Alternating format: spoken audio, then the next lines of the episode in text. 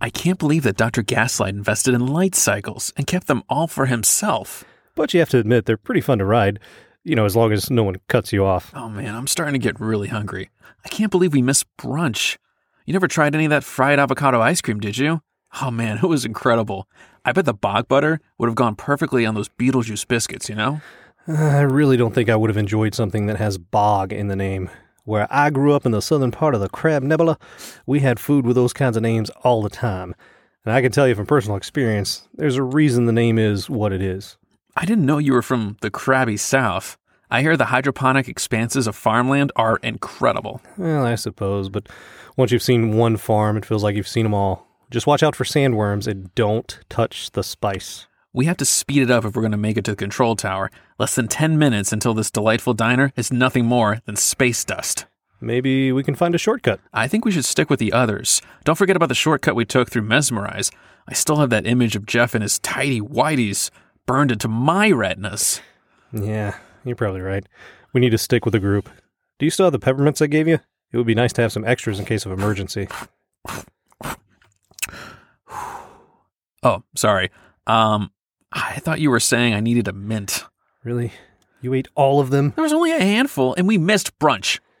I'm sure it's fine. I'm sure the rest of the group kept theirs.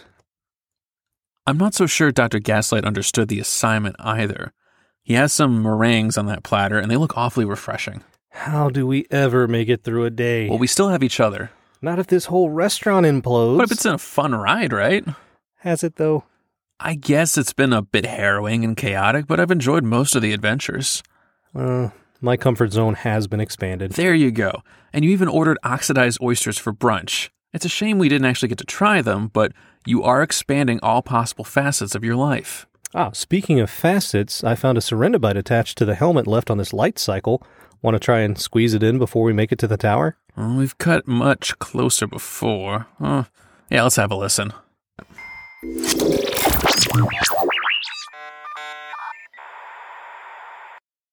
I'm sorry, but Pluto isn't a planet anymore. I bet my DNA it is. How about 17 times my DNA? Well, that's a pretty arbitrary number. Well, that's the number of times our DNA could stretch from the sun to what you say is no longer a planet. Whew, that sounds harrowing. And we're back, broadcasting from our studio on the pale blue dot we call Earth. We've got a great short for you today. That's right, Charlie. Today we discuss that life giving product, food packaging. Food inside of a package. The more you know. But the package. Mhm. Just the package. Well, I mean, like, it doesn't have any food in it, but it will have food in it. And then it won't have food in it. Exactly. If you eat it or if it rots, there will be no more food. Now, Virginia Postrel, American political person, has said persuasion has become a kind of force. The more an advertiser knows about what consumers want and the more desires the product and packaging seek to fulfill, the more coercive of the force. Now, food packaging may be defined as a container used to keep a product in top condition and keep it safe for consumption. A bonus is if the container also helps to maintain the flavor, shape, and texture of the product. Food packaging has been around for millennia, surprisingly, with some of the earliest examples possibly in 7000 BC in the form of pottery or glass. Yep. And then uh, the French, they were the first to package food in a somewhat modern fashion, like we Croissant. have today. Uh, I don't, ew. do they package croissant? I doubt. I, I bet they would frown upon packaging a croissant Possibly, but they put baguettes in those long Oh, paper yeah. bags. with a plastic thing in the center so you can see it. Yeah, Or maybe that's just uh, that might be just America. American French restaurants. America. Merc. Don't hate us, French guy, French listeners. Uh, I said French guys. okay, French listeners, we love you. Bonjour. Merci. Uh, now, around 1800, the year 1800, Nicholas Appelt began heating food before storing it in glass bottles. And then that, of course, led to Louis Pasteur and pasteurization. Uh, did you know the first cereal packaged in a cardboard box? Do you know what that was? What was it? It was Quaker Oats. and they did it all the way back in the 1880s. So were the Quaker oats based on the actual Quakers? Yes. Hmm. How they made them. Actually, I think it is on uh, based on like their technique of how they uh, not ground the oats, but well, I guess shelled the oats or whatever. Yeah. Do you actually have oats for breakfast? No. So one of my friends actually makes overnight oats where like oh yes, yeah. So they're like steel cut oats and then they soak them overnight. I feel like that's just a lot of work for breakfast. Well, I don't think so because I mean, like if you prepare it out for a few days and then you just heat it up. But a lot of my uh, a lot of my Milwaukee coworkers did that. hmm They're very healthy up in Milwaukee compared to Georgia. Anywho, We don't judge. speaking of things, um, the first radio jingle. Do you know what that was about? I'm guessing it was what we're about to talk about, Wheaties. Oh, yep, Wheaties. It was a Yes. food. It was a food package. Well, Call not me food a hammer package, because I nailed it. but- good lord, MC. Uh, that happened in 1926, and it's thought that that jingle saved the brand Mm-hmm. Back in the of roaring Wheaties. 20s. Yeah. Yeah. Uh, the metal crimped cap for a glass bottle, like on a Coca Cola bottle, uh, was invented in the 1890s, shortly after Coke, by a fellow named William Painter. Who wasn't a painter? Oh. Or was he? Probably wasn't even a man named Will. A painter of metal Hmm. that he crimped on glass bottles. Back in the 1890s. Well, no one was around to say that he did it or didn't do it, you know. Could have been his son, could have been his friend Leroy, who knows? Now, the first plastic packaging came about during World War II, but the materials were discovered and were able to be produced in the 1800s. That's a little bit of time before World War II. just a little bit, a couple of years plus or minus. Barcodes were invented in the 1970s, very quickly accelerating the speed of buying items at a grocery store. Can you imagine a time buying things before scanning them? And the cashier had to type in the price or the code. and then someone writes a check. Oh, I'm sorry, let's stop revisiting your nightmares. Before this time, items had to be keyed in with the cash register based on the price or a code that correlated to the price. The cashiers had to know all the codes and prices, and people still do that today with fruits and vegetables because you can't put a barcode on every single thing. Well, yeah, but you can put the uh, the self checkout at Walmart and type in search by word and or by picture now. You can search by picture. Yeah, but before that, like uh, I remember when I worked at Kroger, we would have like this giant panel, like a rolling panel. Oh, yeah, that would familiar, have all the the codes on it that you'd essentially have to plug in, but you have to know where everything was because it wasn't alpha uh, alphabetized, alphabeticalized. The code was not alphabetized? no, so like it was What? like How was it ordered? it was ordered by sections and subsections. Like there's a ham section, there's a turkey section, there's a cheese section. That is the most ridiculous thing I've ever heard. Oh, so far. Now, with approximately 75% of our rubbish generated by packaging, a few simple steps buying loose fruit and veg, choosing products with recyclable packaging, and avoiding individually wrapped portions can have a big impact. I did it on purpose. Scheherazade Goldsmith, British environmentalist. Yeah, I'll go with that. That's good. Some say that cardboard and other disposable containers are wasteful and harmful for the environment, but I think cardboard and other disposable containers are wasteful and harmful to the environment. let me change your mind and convince you otherwise. Did you know the manufacturing process for cardboard makes it virtually sterile when it comes off the production line? No, I didn't know that. about that? It reaches temperatures of 200 degrees Fahrenheit, which is much higher than almost all, if not all, foodborne pathogens can withstand. Just like uh, our bodies uh, develop a fever to fight off bacteria and viral infections, uh, cardboard pretty much kills anything that's on it. Are you saying our bodies are made out of cardboard? Could be. That Technically- might be the key to everything right there. We've unlocked the mysteries of the universe. So, cardboard cutouts of people are actually it's people. Oh my god! If the boxes are then broken down and recycled, I like how we try to just go back to these facts as though like nothing's happened. smoothest segue ever. Um, if these cardboard boxes, Going down a rocky slope. okay, if they're broken down and recycled rather than being reused, not only is this a win for the environment, but the boxes return to the manufacturing process to come out sterilized once again. Now, bubble wrap. Did you know this? It was actually originally designed to be wallpaper. Are you serious? Yeah, it was. Uh, I don't know what they were Poppable going for. wallpaper. Well, I think it was like to protect and maybe like soundproof walls, but yeah, that was made for to be wallpaper. Hmm.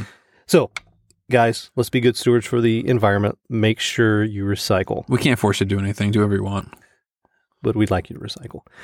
Most people but you don't have to. but please do. Most people throw away nearly 100 pounds or more of plastic that could easily be recycled every year. Now, that brings us to a quote by Gil Marks. He's an American food writer and historian. He said, I tend to avoid cakes made with matzo meal instead of flour. Also, most prepared dessert products and mixes. Sometimes the packaging they come in tastes better than the product. Hmm. Perception is very key. For some reason, green appears to make food more appealing when used as packaging color. Many customers prefer to see a photo of the food in the package rather than a transparent window to see the food inside itself. I'd rather watch a commercial of McDonald's and eat at McDonald's. There you go. Well, because like once you actually see the product, it doesn't look as appetizing as like a photo. And I, I feel like in another life I'd be one of those food artists, Yeah. like the food For the photographers. commercials. yeah, you I put should have included that. Well, let's talk about it. Yeah. that's in- insane. Like all the, do you know what they use for cheese on pizza? What do they use for cheese? Glue. Oh God! They let it like almost dry and then pull it up. Do you know what they use for ice cream? What? Oh, it's mashed potatoes. Isn't Yeah. It? Yes. Yes, I Yeah, you know why it's mashed potatoes? because they're fluffy Well, and they don't melt. yeah, so they don't melt under the lights. Uh, Yeah. Do you know how they make French fries look perfect? How? Have you ever seen the We're just gonna go underside? back and forth doing this for a minute. yeah. Uh, strap in, listeners. Have you ever seen the underside of a flower bouquet? I mean, not uh, on purpose. Well, there's like a, a styrofoam pad thing, and there are all these metal or wooden picks Mhm. that on one side they're- they just stab into the styrofoam, and on the other side there's this crimper thing that that attaches to the the uh, stem of the flower. Okay, I'm following. That's what they do with French fries. They they like crimp it around this thing and stab it into cardboard, Oh, so God. it all stands up perfectly. It's crazy that just they literally make the food inedible, but then it makes you want to eat the food. Right? Yeah. Yeah, for grill marks on burgers, they use shoe Yeah. polish. Yeah. Yeah. Yeah. Oh, yeah, Ugh. Okay. yeah. Let's get back to this because we're gonna go all night on this. All right. Also, uh, the more text that appears on food packaging, the healthier the food is often perceived to be. Mhm. So it's like non-GMO, organic, gluten-free, locally sourced. Like the more stuff that you put on the packaging, the more people are like, "Oh yeah, like I feel like they they did their due diligence on this food." Well, half of those parameters are also completely outrageous. Mhm. Like cage free chicken eggs, for instance, that doesn't mean like they're just roaming around happy in a field. It just means they're all stuffed into one big cage instead of individual little cages. Yeah, you can't write down the emotional state of the chicken you're buying. I want happy eggs. Yet. I want happy eggs. Was was this chicken happy? Did it did it have a lot of friends? It's like that Portlandia sketch. like I want to I want to meet the chicken. Can we talk things over? Yeah. Make sure he's okay if I eat his egg. I guess it'd be her egg. But uh, yeah, it's uh, it's crazy. Yeah. Yeah. Now, Chloe Sevigny, American actress, had said, "I'm a sucker for packaging." Aren't we all? Yes. So, as they said in the 50s, be there or be square. You ever wonder why soda cans and some liquids are, are stored in round containers, but milk and some juices are put into square containers? I did wonder why. Okay, well, there's actually a good reason for that, behind that. And just like many things, it's money. Uh, there are a few good reasons uh, besides that, but There's a lot of bad reasons. it all pretty much boils down to money. Uh, once s- milk is pasteurized, it has to be constantly refrigerated. The square containers allow for maximum space in the storage areas, all the way from the cow through uh, pasteurization, and then whenever it has to be refrigerated, all the way to your mouth. So s- the price of storage, shipping, and uh, storing at the grocery store before it's purchased. so that makes sense because all refrigeration units are square shaped. Yeah. Yeah, you don't have any kind of cylindrical refrigeration units, as far as I know, that's used in the commercial industry. I think the only advantage of a sphere container is that the surface area is larger to the ratio of the volume. I didn't go to space camp. But yeah, I don't know. Now, soda and other carbonated beverages do not last long in a square container. Due to an increased pressure after being disturbed, a square can would accumulate more pressure in the corners and would require more material to maintain integrity. So essentially, this is a cost analysis problem. It's a food bomb. Well, it's a Coke bomb. I don't think we can say any of that. We'll take it out. Good. I'm glad that made it through post. yes. All right. Moving on. The round design is similar to an arch or a dome. Those architectural features have stood the test of time, So if you think if it's good enough for the Romans, it's good enough for my Diet Coke. Yeah. The round design also seems to be more appealing to customers. People wouldn't drink from cubicle or cuboid soda containers, right? Uh, they drink square milk cartons, I guess. Yeah. But I mean, a square soda carton that'd be weird. That would be really weird. Probably be very flat. However, when packed to capacity, round 'Cause it's a containers, square. round contain. I'm, It's a I'm talking square, right now. Flat. Round containers hold up to 90% of the shipping or storage volume. It was a good joke. It fell flat. okay. Now, this adds up quickly when considering millions of containers. And a fun fact in order to send medical supplies to different parts of the world that are in dire need of this, those places that already have uh, shipping uh, distribution centers for Coca Cola have um, a certain like space in between the bottles. Like I found out about this the other day. So there are some companies that actually design um, med supplies and kits that actually fit into the spaces between the Coke bottles that they ship because Coke gets out to the most rural places and like uh, the known parts of the world, right? So they're able to send out med kits there too. This is a sad world we live in when the poorest of the poor can get Coke, but not like insulin and things they might actually need. Right? Yeah. Well, we'll leave you on a good note, or happy note at least. Uh, Dar Williams, an American singer, said, Sometimes life gives us lessons sent in ridiculous packaging.